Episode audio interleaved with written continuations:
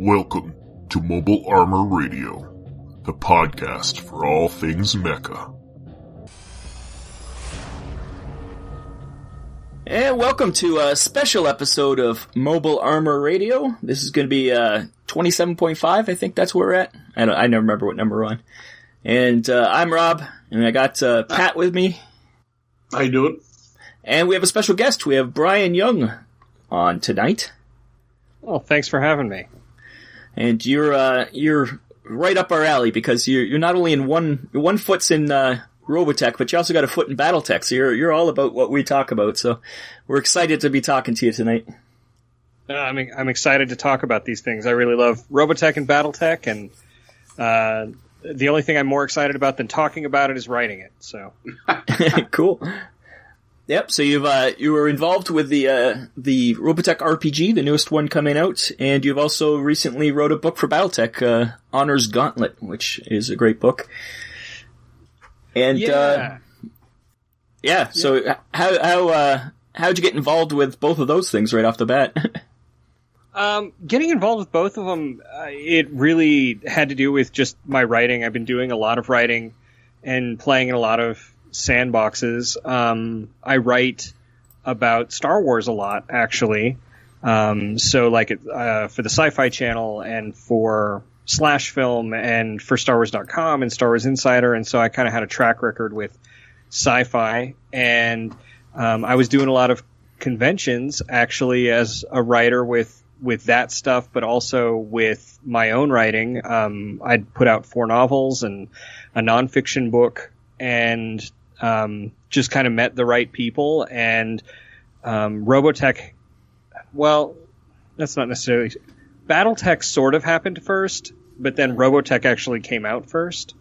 Um, BattleTech, I was doing conventions with John Helfers, the editor, the the fiction editor for BattleTech and Shadowrun, and I had approached him a few years ago and said, "Hey, I really love Shadowrun. Can I write some Shadowrun?" And he said, "You know, uh, I'm really in need of BattleTech writers. Would you be interested in diving into that universe instead?" And my exposure to BattleTech to that point had just been like when I was a kid, I played the SNES MechWarrior game like to death. In fact, as soon as he said, "Yeah, can you come back?" That was the first thing I did. I pulled that game back out and my old Super Nintendo and played the hell out of it all over again. And I'd, I'd done some other stuff too, and, and I ended up playing some of the tabletop and, and reading a ton of the books to get sort of into the universe. And um, I'm friends with Mike Stackpole, and he kind of nudged me toward it and helped guide me through which books I needed to read to catch up really quickly. And um, Wow, but Mike Stackpole, huh? Yeah, yeah, Mike. yeah. If anybody's going to know about uh, what to read, it would be him, I guess. Well, and mainly he was like, uh, you know, my books are probably the ones you need to read. Uh, Makes sense. so, so while I was doing that with BattleTech, um, I got a call from a friend who who knew I was super into Robotech and said, "Hey, this new company grabbed the license for Robotech board games, and they wanted to know if like they, they'd be able to talk to you and take a look at the game." And so this was their attack the attack the SDF one game, hmm and We're I well aware of that one. Pat and I have played that a few times. Yeah, so the guys behind that had done that. So I'd built a relationship with them, kind of helping them out with some Robotech stuff. And when they, the RPG license came up, they came to me and said, Hey, we know you're a writer. We know you're into this stuff. Do you think you'd be able to write a whole bunch of fiction for the universe, like the scenarios and, and character bios and, and handle all that kind of stuff for the RPG so we can focus on all the mechanics? And that, that is what I did. Um, I, you know, so I spent a long time reading BattleTech, you know, in the mornings and then watching Robotech in the evenings. And No, What- it's such a hard life, right? yeah, I know, right? Well, and I was working on some Star Wars stuff too that that I can't quite talk about, but Mm. but it was like Star Wars, Robotech, and BattleTech. All I was doing some some stuff professionally for all three at once, and I was like, I need to pinch like fifteen year old me. Um, but so I got the Robotech book out and done, and then um, with BattleTech, I pitched a whole bunch of books, and they were like, "Oh, we like this one and this one, and we're going to move forward on that." And then just as we were going to move forward, they were like, no, no, no, we're doing something else. So, so this was the coming of the ilClan era. So everything that we'd been working on kind of got put on hold until they had this big story summit and they kind of changed the landscape of what's going to happen in the future of BattleTech. And I wasn't able to be there, but, but Mike Stackpole was. So Mike Stackpole uh, made sure that, that I got kind of got a few different spots on the schedule, and the first one was Honors Gauntlet. So Nice. um, it was my I had no intention. There was no intention in my schedule of writing anything clan based. I was working in some other areas of the universe, and so I had to really quickly get up to snuff on all the clan stuff outside of the Kerensky stuff that's that Mike had written, um, which was my biggest exposure to clans. So, and then all of my exposure to clans was in the Wolves because that's what Mike likes, and uh, I had to get up to speed on the Jade Falcons to write the book, and so Robotech came out. Um, well, actually, so it was like I turned in my first draft of the book in November last year, and Robotech came out in December of last year, and then through all the revisions and fact check, uh, Honors Gauntlet was finally able to come out last month. So they take that stuff seriously. Yeah, that's cool. Yeah, because I'm sure if if there was any little thing wrong, there would be somebody complaining about it. Yeah, no, I, I, I can totally see that, and it's. I think that's one of the challenges of BattleTech in general is that you have when you step in, it's like okay, you've got literally you know a, a thousand plus years of alternate history to learn. yeah, It's like getting dropped into a, an alien world and saying, okay, here's a thousand years of history. And, you know, it, it starts in our past with the, um, you know, with the, the, the, um, the technology to travel to other planets. And then it slowly spins out from there. And then you've got all the different eras. And it's just it's a lot. It's a lot to wrap your head around. And to try to make it um, yeah i hope honors gauntlet i really tried to, to make it so that a new reader could come in and go like Yeah. oh i can get all of what's going on here with with the context and include enough of that and there were some books that i'd read for battletech where it was like i don't think they they did i told mike No, this yeah, for actually. sure. so the first books Mike told me to read were the Blood of Kerensky, like that whole heritage arc and stuff. And I started reading it, and I'm like, none of this makes any sense. yeah, because you don't have the backstory for it. Yeah, Yeah, and I mean, I went back, I went back and started with like the Bill, the Bill Keith stuff with um, the the Grey Death Legion, and started there. That was a really great introduction into the universe, and and so as I was taking notes and reading BattleTech books in all of my research, it was really how can I make this accessible to people who either have never read a BattleTech book or have fallen out of the fiction for a long time and want to get back in and know kind of what's going on. Yeah. And the beauty of that book, it takes place in 3150, I believe. So it's like hundred years after the heyday of BattleTech, say in third the original clan invasion. So it's past all the uh, jihad, uh, past like it's the end of the Dark Ages, pretty much. So you're almost in a new era right there. So it's it's good to fresh start there, anyways. It's it's almost Yeah. so far removed from everything else. You do have to have a slight knowledge. I think at the very beginning of the book, you do have like a little bit of a history thing at the very beginning, explaining where we are at this point and that's that's all you really need. Like, yeah, I, I haven't read anything since like I think I'm at thirty fifty nine is the last book I read. So I I caught right in right hundred years after I've been reading, and I I understood what was going on. At least the grand scheme of everything. Yeah, and I mean it was kind of hard. I mean most of the Dark Age books are out of print if I'm not mistaken. Yeah, And so like all the ones I had to get for research, like I know Catalyst gave me some PDFs of some of them, but all the ones I wanted to read for research for uh for this and, and just for everything in the era to try to get a handle on Dark Age, it's all just out of print, so it's hard to get a hold of. So that was part of my interest in um trying to bring people in and, and set the scene in that way.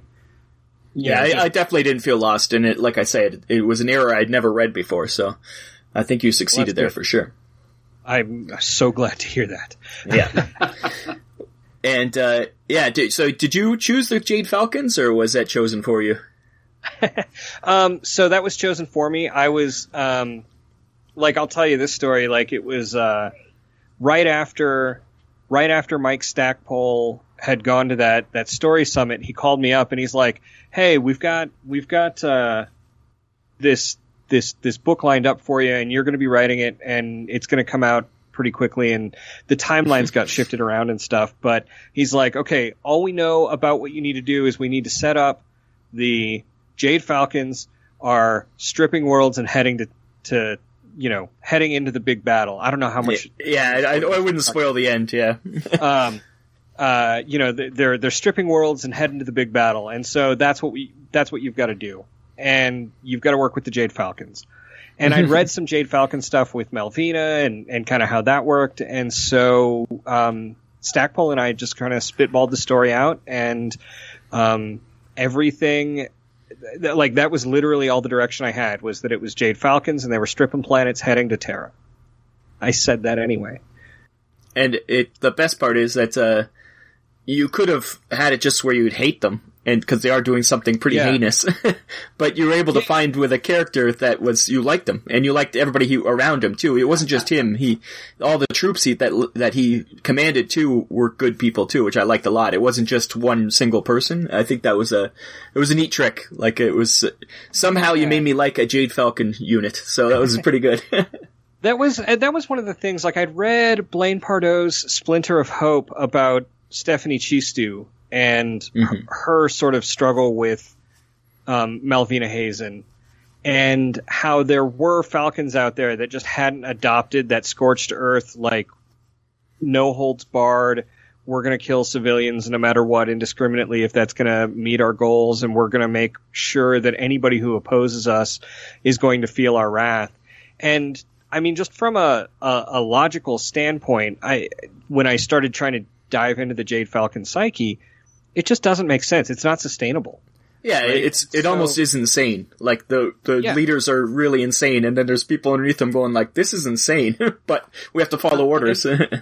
Yeah, and so the only thing that that that, that clanners, which I mean, clan society is they're all psychopaths, um, but clan society, like, in order for them to survive, they have to have people under them going like, yeah, I know that those are the orders, but like, if we burn this planet to the ground, we're not going to have anything yeah, from it. it's not actually helping us in any way.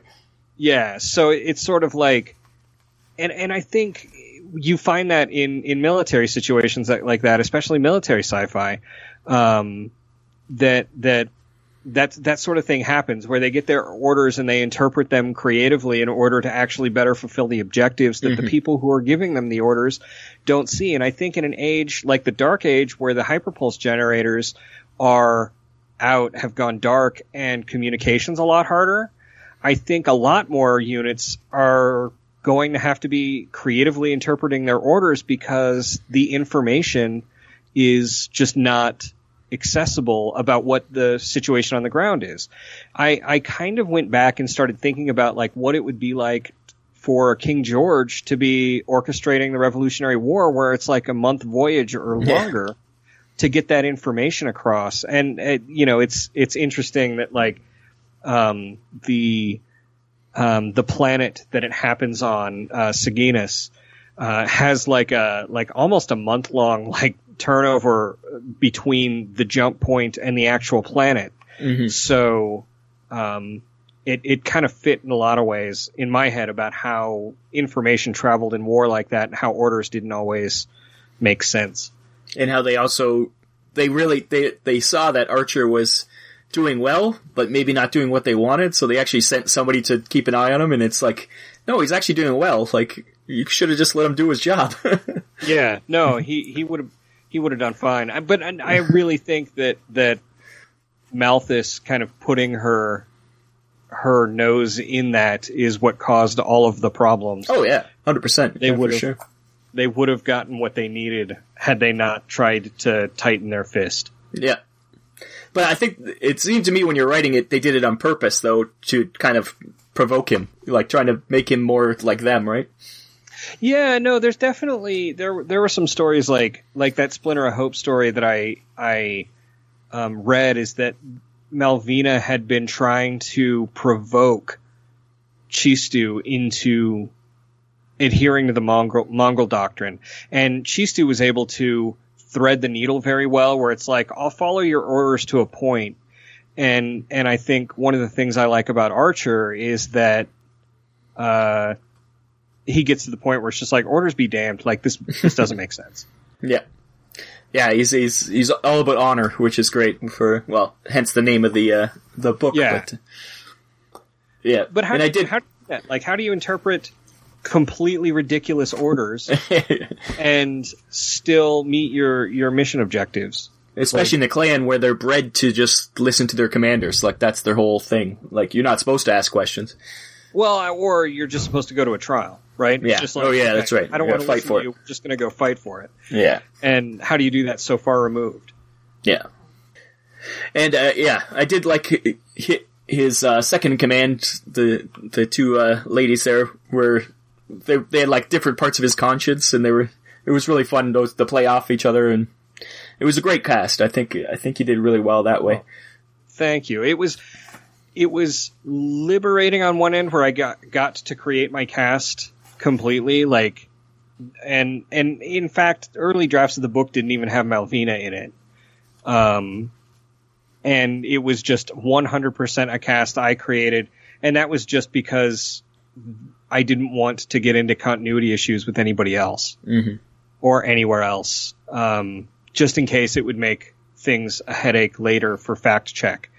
but uh, when we got to the rewrites, we decided, like, yeah, I think Malvina needs a presence here, especially with what's coming up. yeah, tie it in a bit more. Yeah, Yeah, it was. Uh, I think that was uh, really well done. I, I, anybody should be reading that book. Obviously, if you want to know what's going on with this new era, you're gonna have to start reading all these books. So I'm gonna have to catch Yeah. up. I, I'm uh, I'm behind. This is the, like I said, the first one I've read in this era. So I'm excited Well, to read more. I was really excited. They gave me the book that that is sort of, I think, the prologue to the ilClan era. Yeah, Um, and I think that that's really the best way to look at, at Honor's Gauntlet is this is this is this is the beginning of the next era, even though it still says you know even though it still has the Dark Age emblem on the book, this is this is the first step uh, toward the ilClan era. yeah, that's very interesting.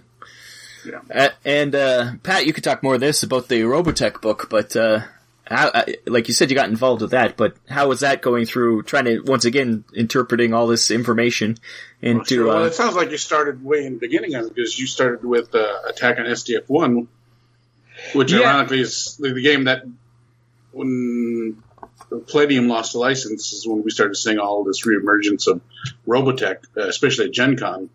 Uh, Yeah. When me and Rob and Attack on SDF One was one of the first things we saw.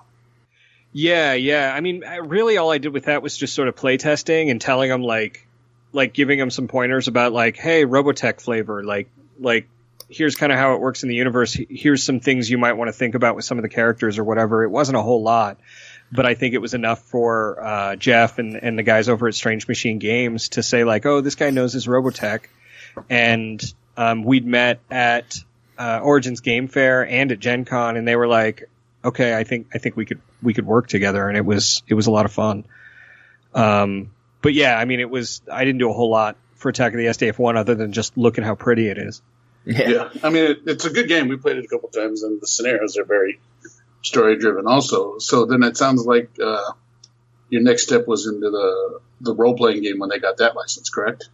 Yeah, yeah. So that was they they called me over to do that, and and I don't know, maybe maybe my background in Star Wars and stuff maybe lent lent some credibility to it, but um, getting into that, I really love Robotech. Um, like really, like I tell you how much I love Robotech, and I'll say, um, my middle child's middle name is Miria. nice. So like, like that's and and they're 17 now. So like, I've been into Robotech for a long time. Um, Was And- it was was Robotech your first uh, step into, I guess, the mecha world? um, you know, it must have been like Robotech is one of those things like Star Wars that feels like it's just always been Yeah. imprinted in my brain. um, it it might have been my first like Japanese cartoon in some ways too. I mean, I know that there's some debate about like whether or not Robotech counts as a Japanese cartoon because of the whole the Macross thing and how Harmony we Gold we don't- redid stuff. But it was But- definitely my introduction too for the, that whole idea of anime for sure. Yeah, and and so that was that was probably one of my first steps. Like I remember watching it like when I was like six or seven on TV, Mhm. and it was just always there. And then and then tracking down VHS tapes at Blockbusters in the '90s to try to rewatch it. And then when Oh, the the memories. Yeah, I know. right? Well, it's I can't even believe like my kids have no concept of how hard it was to track stuff like that down. Like yeah. um, I was showing them Ranma one half, and I was like, man, when I was your age, I had to go from Blockbuster to Blockbuster and wait for these to come out and rent them because there wasn't anywhere to buy them around here. It, it was Yeah, just, or- it was Or insane. you And find that you find that random mom and pop store that had a decent anime collection. Yeah, exactly. Um, and then I really fell in love with Robotech again in the early 2000s when the DVDs started coming out um, again. And that's around the time when my kid was born and I was kind of into it all over again. And so it's just always been floating around in my head and I never thought I'd get to um, write in the universe. And I, it, it's funny in my Star Wars work, my travels had brought me across uh, Jim Luceno. I don't know if you, if if you guys are familiar with Jim Luceno, but he's written a whole bunch of Star Wars books. But he was one half of Jack McKinney, Oh, uh, really? who, alongside with Brian Daly, wrote all the Robotech books. I never knew that was a pseudonym. That's hilarious. Yeah, Jack McKinney was Brian Daly and uh, and Jim Luceno writing together. So Oh, when I started interviewing him for Star Wars stuff, I just wanted to talk about Robotech, and so we, we bonded over that. And when I got when I got this gig, I tried to get him to come out of retirement and write another Robotech short story, and he told me like I've only got one story left to write in Robotech, and it's not going to fit in a short story um, Nice. because he'd done so much of it. But oh yeah, all uh, those books. that I as a kid, I read the, all of those books. They were great. but he he really helped me figure out how they read how they wrote those books and that's kind of how i tried to approach it was he was like harmony gold just gave us videotapes of everything and we just kind of filled in the blanks and they were writing those books one a month Yeah. uh, as they were coming out Wow. which is absurd to me That's And ridiculous. i had a much smaller job than they did although they probably got paid a lot more and there was a lot um, but uh, I went back and revisited the books for the Robotech book because I think there's a lot of material in there that people don't necessarily notice. I don't know if you've been able to to read all the scenarios and the the back matter, like the character sort of the the the character stuff in the back on all the stories that are sort of first person from the characters in the universe. But I I haven't read them all yet, but yeah. I tried to, you know how like at the beginning of chapters in the Robotech books, it would be like three lines of a transcript from an interview f- with so and so, and I tried to take those three lines in that interview and then blow it up to the whole interview, um, so that you get some of these perspectives and and expand on what Jim and, and Brian Daly had done in those in those Robotech books, and really, I found interesting ways that I think Robotech fans would dig, and then to be able to get to write like two short stories, um, one during the Battle of Toronto, which is I think one of my favorite things just in Robotech is just the Battle of Toronto and the destruction of it, and um, another one in the in the um, in the the later era with Rick, and just getting to put words in in Rick's mouth was just really fun. Another Yeah. one that I I really loved doing was um, I did Roy Fokker's journals before the Visitor landed, before Mhm. the SDF one landed on on Macross, Oh, nice. and and just getting to do the journal entries of Roy Fokker in his military days, in those last days of the military, and kind of what was going through his mind, and that push pull between like the philosophy that Pop Hunter had tried to instill in him, and that nonviolence versus like I'm trying to end the war sooner versus hey this stuff is going to be really cool, and then you know some stuff with Claudia in there too. It was just I love Roy Fokker, and to get to put words like to uh, uh, you know to ascribe words to him was some of the most most fun and and one of the, like I was just honored to be able to do it. Yeah, it's cool to be able to play with your childhood toys like that. Yeah, Definitely. So, and I think you did a really good job with the, some of the scenarios. I think I only read up to scenario two uh huh. in the back, and I think it's a it, it blends real nicely. And uh, what I like about it the best, as far as uh, role playing is concerned, is that you have the game mechanics and you have the scenarios, and then the scenarios meld really well with the game mechanics as to getting the players to kind of really play into the story of Robotech itself because it is such a uh, in-depth world. Yeah. Again, just like BattleTech, we were talking about. You know, we're talking 1980s to 1970s worth of just stories and Yeah. everything that goes back. So it, uh, I really And- like that. It really makes you immerse yourself into the Robotech world. The RPG does. and I'm I mean I'm a game master, right? Like I tried to approach all those stories about like I tried to I, if you notice in the scenarios it'll be like the actual sort of facts and timeline of the scenario, but then the the game designer's notes about like hey, here's ways you could play this with your players. And that's Yes. just that that was 100% me just trying to pull back and say what's the coolest way I would do this if I were sitting at the table to do it. And and so having to sit back and think about all that with Robotech was just so fun. And and like you said, there's so much of it there. I tried to pull in so much, not just from the books and the cartoons, but even like there's tons of Jack Archer from the the GameCube and PlayStation uh, Robotech Battlecry video game. there's stuff from the comics. Uh, I went through it like I I pulled no punches in trying to to make some deep cuts for people as best I could with with what there was in the Robotech canon because there is a lot of it, and uh, I really love it. So being able to pay uh, honor to it and and create a book that I, I, I hope is something that Robotech fans are going to want, even if they don't play role playing games, because there's so much of that material in there that they would just love to reference. Yeah, I mean, I think you did a very good job. So, for what that's worth, And I introduce people to playing roleplay games too. Hopefully, these those some of those people. Yeah, Uh, so um, actually, I wanted to ask a question real quick. So, back to when we started talking about uh, BattleTech and everything, you said you were a big Shadowrun fan. Yeah, yeah. Again, like my first love of Shadowrun came from uh, the Super Nintendo game, which Yeah. is a theme through my life. But um, played the role playing game quite a bit in my teen years. I played just about every role playing game I could get my hands on when I was a teenager, and Shadowrun was one of those. And when I was going to these conventions a lot, um, uh, like one of the things that was really interesting was just that Catalyst was there and they had the Shadowrun license and they had the BattleTech license and getting to know the guys there, um, it was, it was just, it, it was just like really great happenstance that I'd, I'd liked, uh, Shadowrun enough to go up and start talking to them and build a relationship and then BattleTech came, came from that. And I really, I've fallen in love with BattleTech all over again. and with the uh, new sh- uh, Shadowrun game coming out, will you be able to get? Is there going to be more fiction? You'll be able to get to play in that world too. Um, I there's a ton of Shadowrun fiction coming out. Whether I'm going to get to play in that or not, um, is anybody's guess. Um, I've got some some balls in the air with BattleTech to do some more stuff.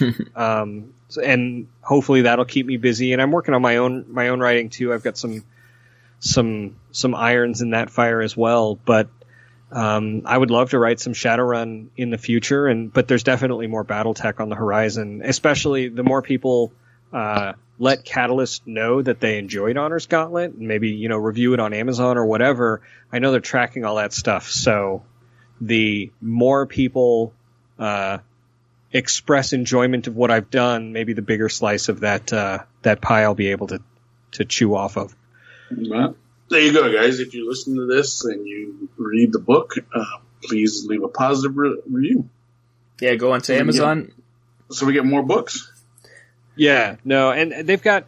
I got to tell you, like, be really excited for the stuff coming up with um, just the stuff coming up in the ilClan era. It's it's got they've got some really cool surprises in store, and I can't wait for people to. I can't wait for people to dive in, and I'm I'm really honored I got to play a small part in in helping kick that off. And we definitely hope to see more of uh, Archer Pryde because he's a great character, and uh, it looks like he's going to have s- some stuff to do pretty soon. So yeah, yeah, no, it- the uh, he's definitely going to be busy. I hope. yeah, it's cool. Uh, with the Robotech, uh, any word if they're going to continue on the series? Because that's that first book is just the Macross saga, right? Yeah, it is. Um, you know, I've heard that they're working on the rules for future installments. Um, whether I'm working on it or not is sort of uh, anybody's guess, and whether the the license. I know there's been some stuff with the license that I'm not really privy to that's been Mhm. going on, and I'm not sure if that's uh, altered anything. But last I talked to those guys, they were working on putting out a whole bunch of stuff. So Yes. So if we Uh, get some more of the uh, eras for that too, and then jump in Yeah, there with your so sections. I'd like to see some. I'd like to see some cyclones. yeah, definitely. No, I, I I know that there's there's plans in the works for stuff, but I I'm not sure how close they are to fruition or anything. That's good. That's good to hear, though. Yeah. And uh, yeah, so Andy, uh, anything else you've been working on for your? You're saying you're writing your own books. What else? What have you? What kind of fiction do you write for yourself? Um, so um, I've got I, I'm I'm working in some some sci-fi horror stuff that uh, I I've got an agent and he's out kind of shopping it around and hopefully hopefully it it goes some places. Um, I really like the idea of sci-fi horror, so uh, and it seems you've got Alien and that's about it. And I think there's Yeah. so many different ways to to take that on and and I've got some ideas and written some books and that Nice. should be interesting. Um, as far as my my last published novel was a book called The Aeronaut, and it, it was sort of a steampunk World War One book. Oh, nice. That's Um, that's very interesting too. I love steampunk. Yeah, no, and and that was another one where it was like I had to go back, and as I was researching real World War One, I, was like, wait a second, World War One was already pretty steampunk. I've got to yeah, it turn this up to eleven. um, more dirigibles. That's all you need. yeah, no, there's definitely there's and and jetpacks. That was Yeah, there really- you go. um, the aeronaut is a, a guy in the French Aeronautic Corps, and they've got jetpacks, and their whole thing is they jump over the enemy lines. Nice. Um, and it's imagine if if not to compare myself to these two, but like if Ernest Hemingway or Graham Greene were like, I want to write a story, and I want nerds today to read it. how would I approach that? And so it's sort of a blend of like how I imagine Hemingway would try to approach steampunk while he was working on a Farewell to Arms or something. nice. That's awesome. And check maybe that that's out. pretentious of me. I don't know, but it was fun. It was really fun to work on. Um, a a lot of my stuff is in the nerd space too. The first book I put out was, um, and it, it's still available. It's called Lost at the Con, and it's, it, the- I mean, like imagine, um, Fear and Loathing at Dragon Con. It's really, it's it's about a drunken political journalist in the the Hunter S. Thompson sort of vein who gets assigned against his will to cover a, a sci-fi convention.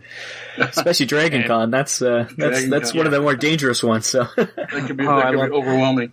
I love Dragon Con. I go to a lot of conventions every year. Well, except for this year. yeah, And uh, Dragon Con might be my favorite. I mean, they're all my favorite in my heart, but Dragon Con, there's just something special about it. it's, it's It's so bizarre. yeah, that's right.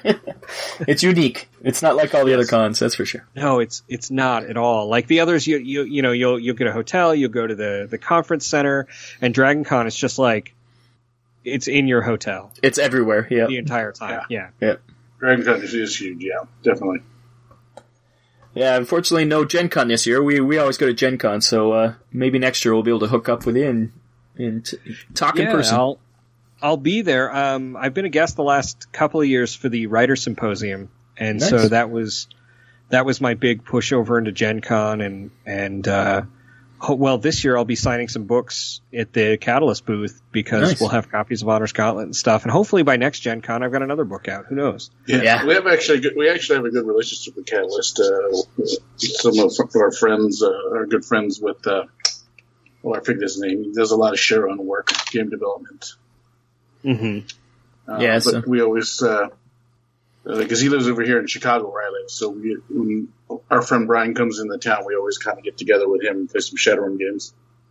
Yeah, they've got some good stuff going on there, and I'm really digging what they're doing with the with the universes with both of them, and Mhm. and the the Shadowrun RPG is just gorgeous.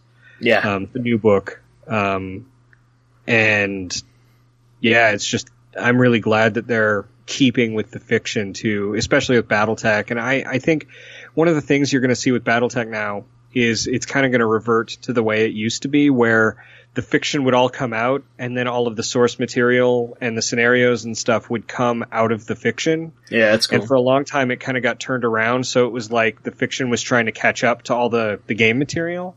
Oh, I would love it to go back to old ways like that.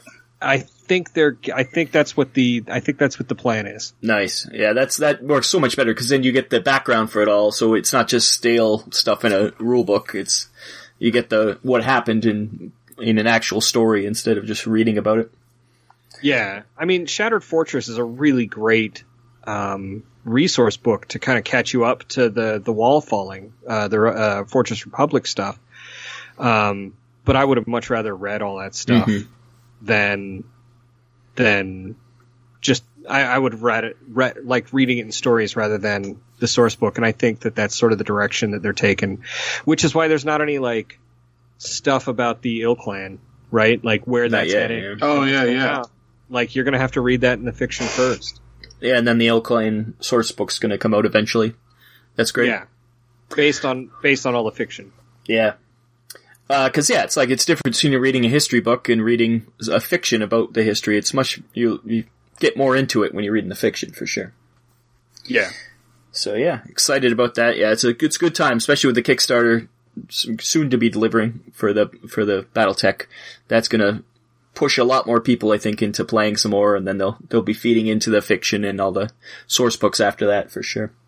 well, and I hope the people who have contributed to the Kickstarter are really keeping an eye out on the fiction because there really is a um, a really big push to include the characters that came in through the the Kickstarter in the book.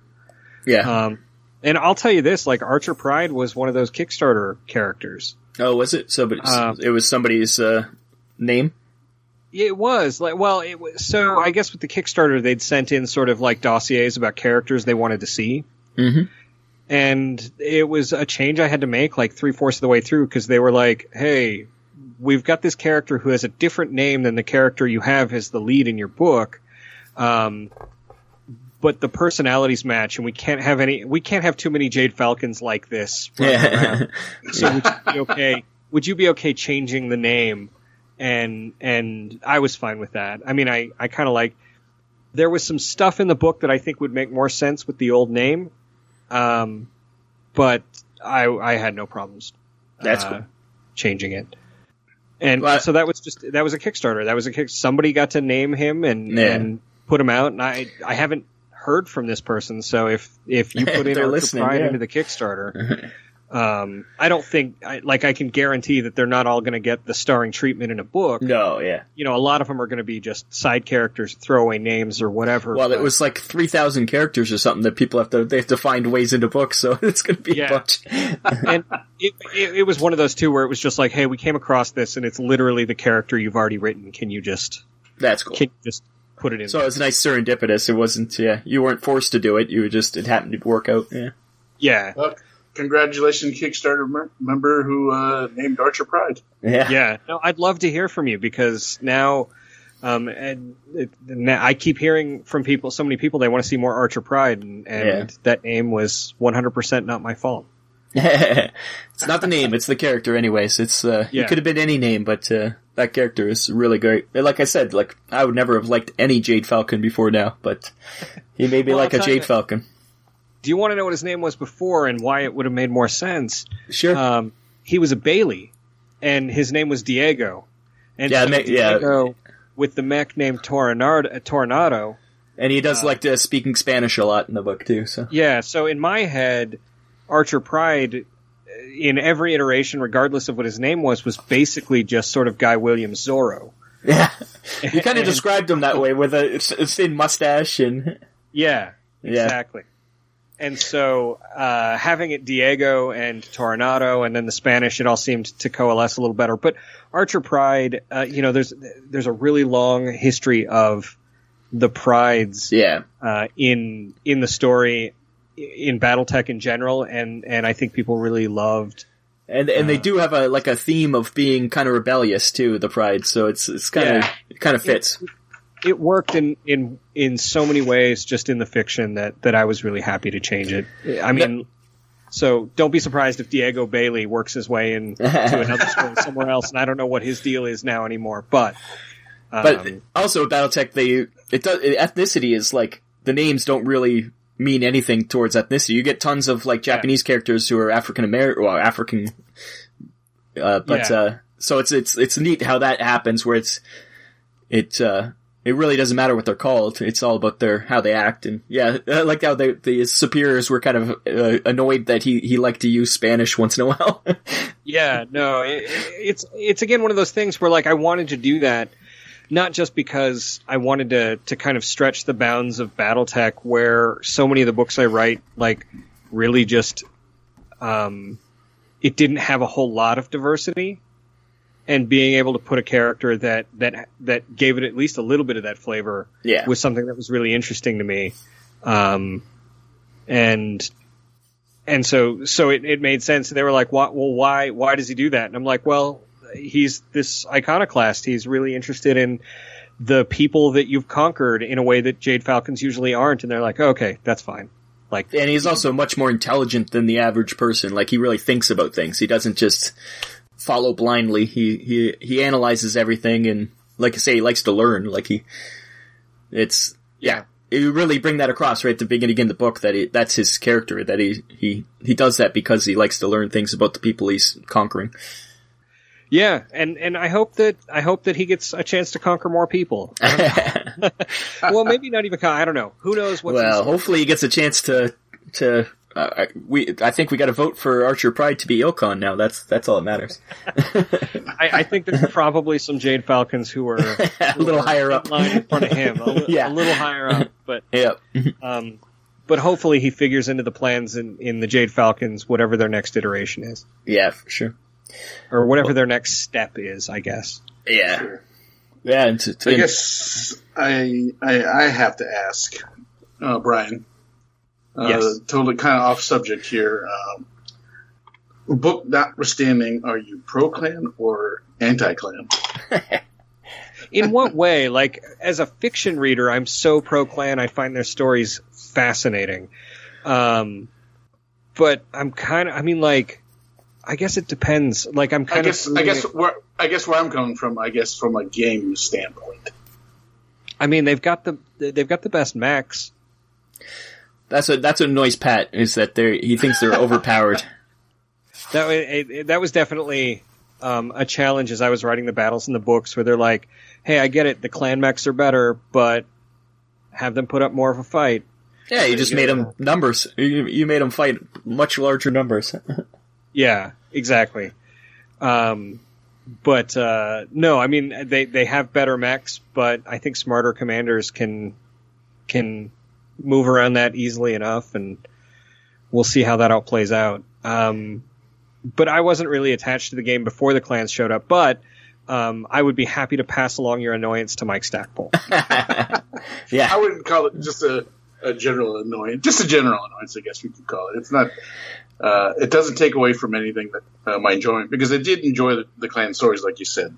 Yeah, it's not the fiction that you're you're offense. It's the gameplay because he he was around when it switched from before, like when he was there when the clan invasion happened. So he got beat up by the clans a lot. So I think he's harboring this this Yeah, deep down resentment. there's a little little PTSD going on. I think. yeah, no, and it's funny. I see that with BattleTech fans a lot. I mean, I, I do a lot of conventions with Mike, and I can't tell you, just as many people show up to complain about like core meltdowns as they do Yeah. Star Wars stuff, or that he's not doing Star Wars. Like he gets as much BattleTech flack as he does. like, why aren't you writing Star Wars still? No, that's too bad. I mean, I, I do enjoy Mike's uh, Star Wars books too. So Me too. I would love to see him get back into that universe the way uh, Tim Zahn has been. I'm just. oh, I just finished uh, his new Thrawn book, and it's just uh, I'm kissing my fingers. You can't see that on the on the podcast. uh, uh, yeah, it's great. But Yes, But- on, on a, another side note to kind of introduce you a little more to our our, our audience. Uh, so it sounds like you're a pretty avid role player game right now. yeah, I mean, uh, the pandemic has kind of put a hamper in that. But uh, yeah, no, I really love role playing games, and I've I've um, been playing for as long as I.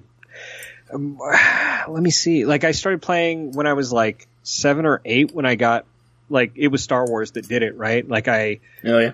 walked The into West- a store. The with West the End West game, End Star game. Wars. Yeah. like I walked into a game store. It's the first time I ever walked into a game store, and those books were in the the window. And I was just like, I told, I like, I can't leave without those. Like, I was like seven years old making demands of my parents, and it must have been the most obnoxious thing. And they're like, we can't get those now. And I'm like, fine, but you have to track those down. And then that was my big Christmas present that year. And, um, yeah, like, I've been into RPGs ever since and just really love them. Um, I'm playing a lot of, uh, D&D 5e with my, with my son and his friends Ah, that's cool. uh, which is interesting. Playing with a, a group of, of 18 year old kids. Well, we've been playing since they were like, well, I've been playing with, uh, my son's name is Anakin.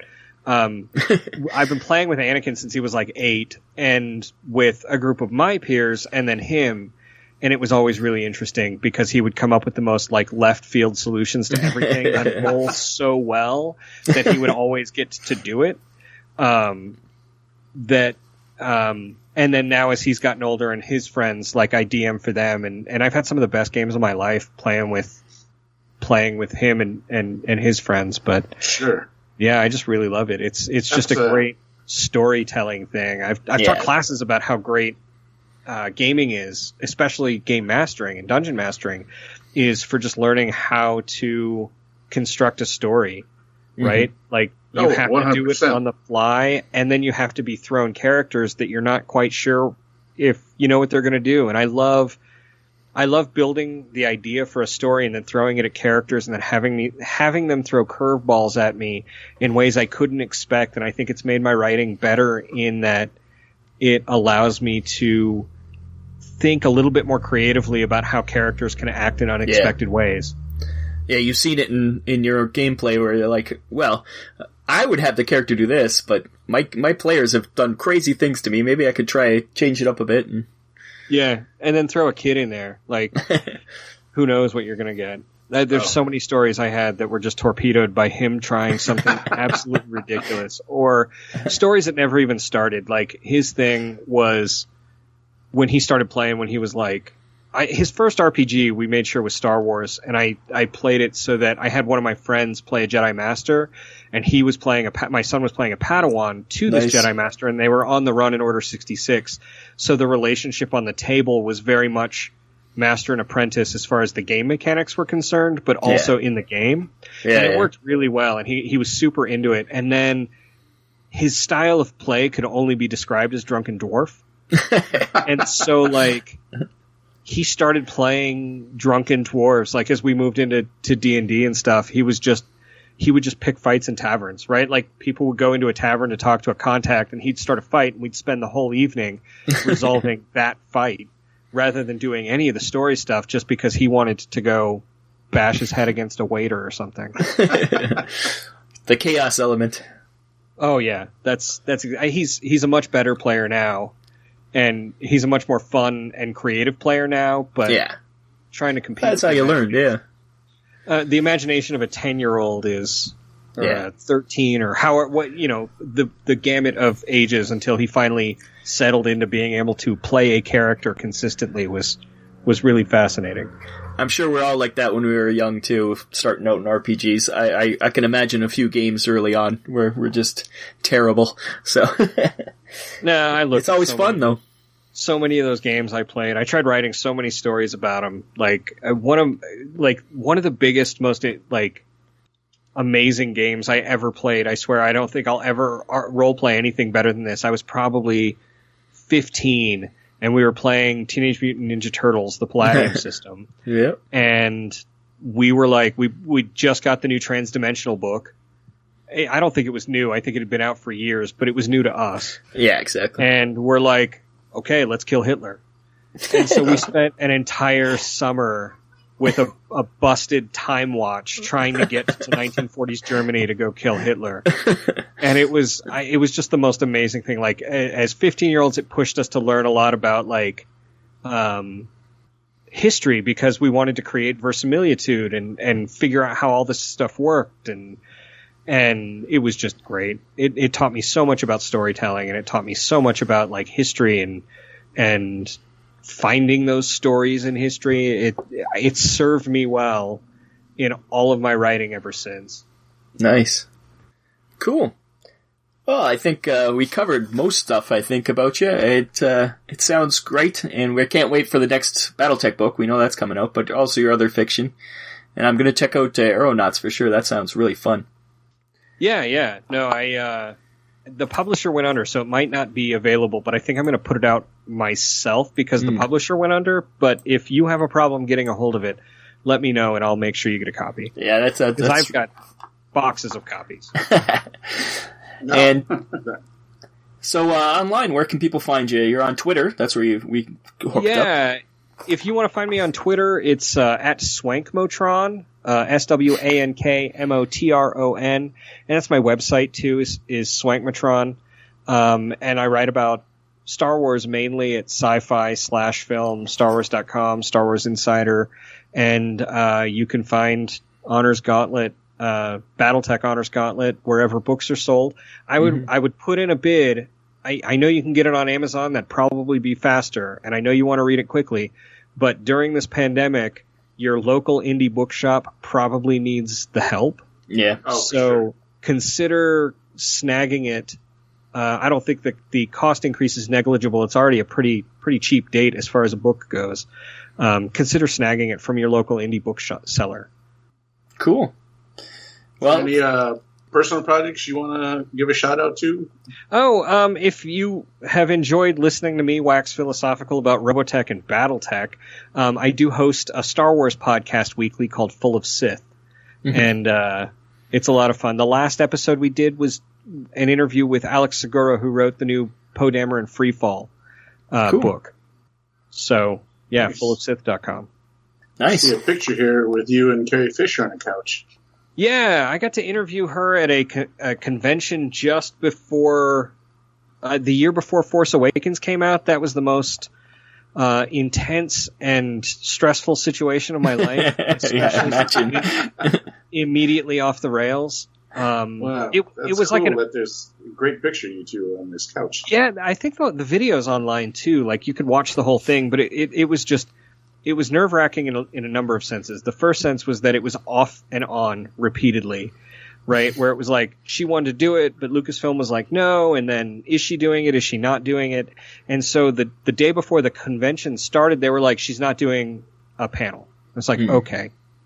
Then like the Saturday morning of the convention, they're like she is doing a panel. We need you to host it. And I was Like, like, really? I prepared for this, but like you told me two days ago that it wasn't happening. They're like, well, it is now. So I go back, uh, uh, I go back backstage. We're getting ready. She's kind of late. She finally shows up and she's got Gary Fisher, her dog, with her. And I go up to introduce her. And I mean, this is, I mean, like, it's Princess Leia. Um, and I go, hey, my name's Bryan Young. I'm going to be interviewing you. I'm going to be asking the questions. She's like, That's all fine. And then she turns around. She goes, one second. She she looks down at Gary and she goes, Gary, you're going to stay here. We're going up there, but you're staying here. And then she turns back to me and she goes, Do you have a Diet Coke? Is, does anybody have a Diet Coke around here? And I'm just like, I'm the the moderator. I'm not. I don't have a Diet Coke. And I look around and go, Hey, can we get can we get Miss Fisher here a, a Diet Coke? And people start running around scrambling to find her Diet Coke. But the time for the panel, the time for the panel happens, and we have to go up, and she still doesn't have a Diet Coke. So we get up on stage, and just as a, like we introduce her, they hand us the mics, they put the couch out there, and just as I'm about to take a breath to to start, she gets onto her mic first and goes, "Does anybody here in the audience have a Diet Coke?" and some guy raises up a, a, a, a sealed can of Diet Coke, and she's like, "Get up here!" And she leans down, takes the Coke, and then open mouth kisses this guy. And I'm like, "Okay, I've, I've clearly lost control here. Like, there's it's not even started and you already lost control. yeah." And and like every time I asked her a question, I asked her. I was super fast. I can't find any interviews where she talked about the work she did rewriting the prequels or doing polish work on the prequels. And I was trying to ask her about that, about other writing that she'd done with George Lucas, and she just turns it hard right into taking Indiana Jones's virginity. so which is a real thing. She wrote episodes of the Young Indiana Jones Chronicles, and she was referring to the episode with Mata Hari where she actually wrote Indy losing his virginity, and it was just like, I, I was kind of prepared for this, but not really. Like, there's no, there was, she was just a force of nature. And we were on stage for something like 17 minutes, and it was 17 of the most chaotic, wonderful minutes of my life. Yeah, it's something you'll never forget at very least. No, no, it's not. That's awesome. Cool. So you can uh, check out your. Is that on the podcast page or is that uh, It's Um, on you can find that. personal page actually is where I Personal. found it. yeah? Yeah, Quite if you personal. look up, if you look up, um, if if you look up uh, my name and Carrie Fisher, you'll find the video of all of that, and Nice. and uh, yeah, it's. I haven't been able to go back and rewatch it because I'm convinced I totally screwed it up. But I'm told it's enjoyable. Uh, it's, it's you, your memories will be better for it, anyways. Yeah.